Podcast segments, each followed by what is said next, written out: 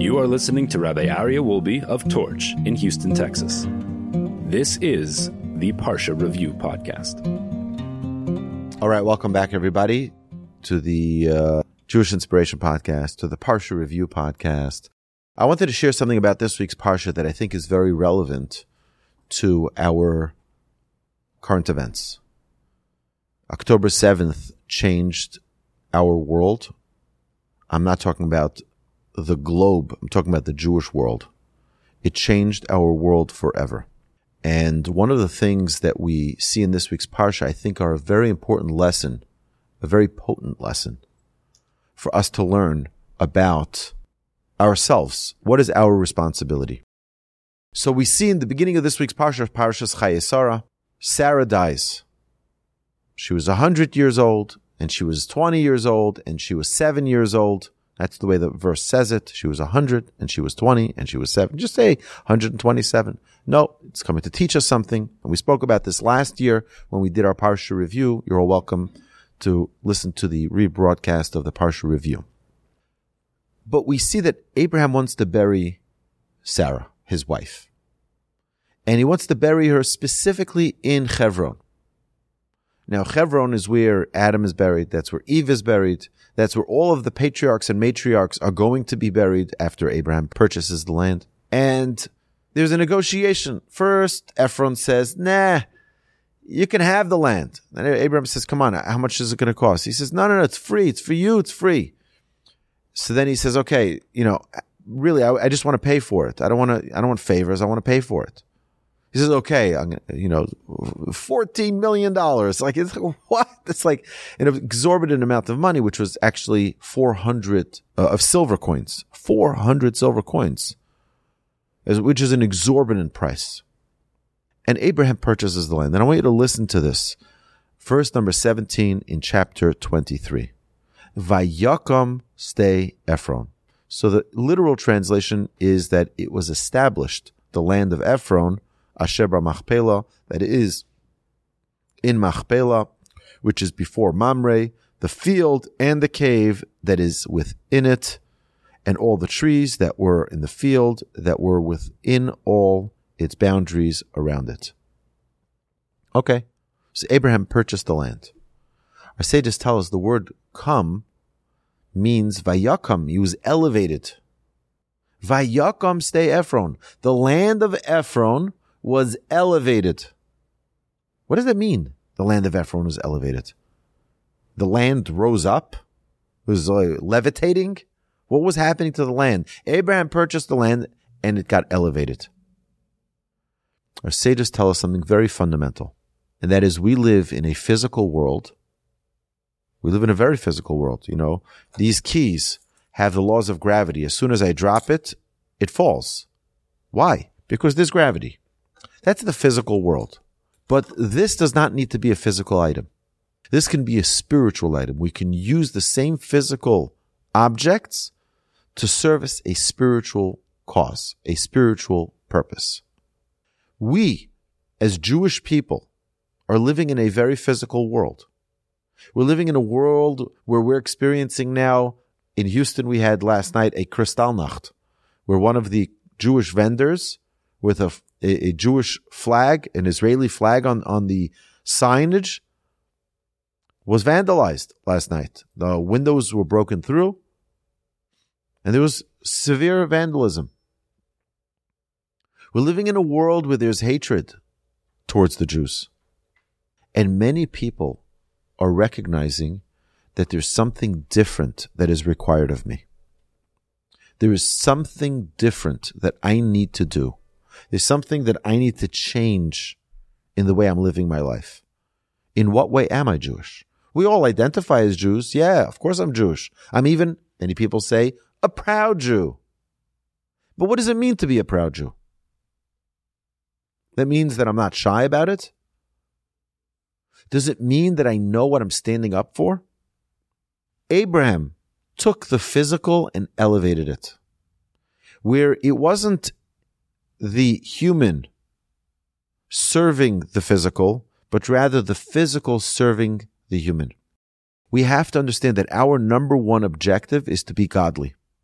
and to be godlike.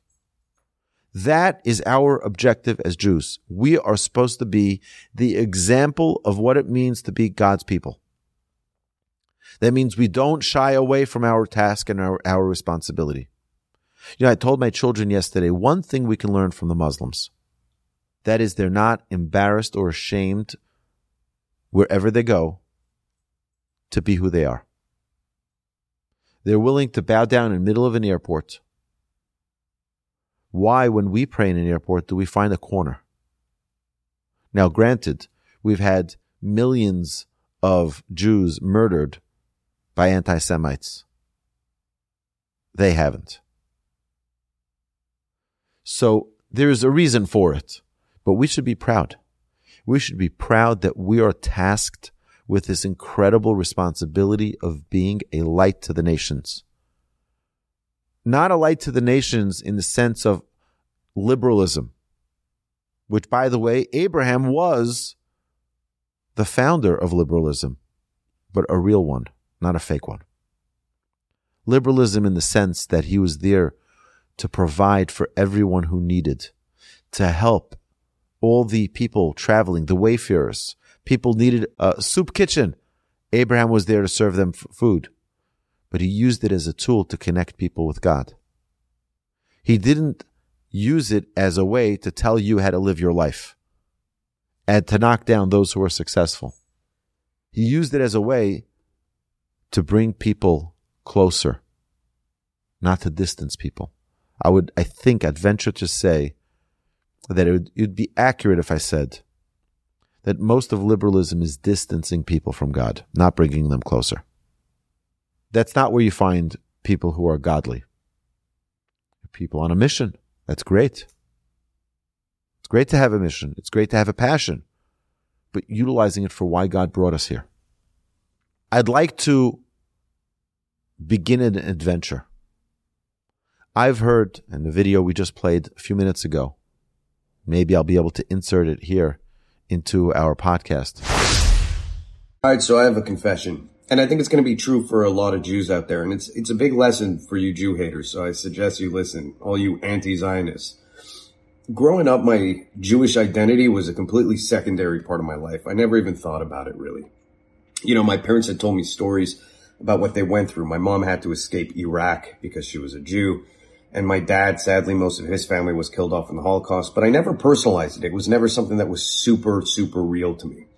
And it was just stories of things that they went through. But then after October 7th, seeing the way the world responded to the attack and the amount of Jew hatred that actually exists kind of woke up my Jewish side, made me reconnect with it fully. And I think people don't realize just how many Jews out there have reconnected with their Jewish identities now. You know, we were disappearing. We were marrying non-Jews at exceptional numbers. Most of us don't follow the religion. I mean, look at me, I'm covered in tats.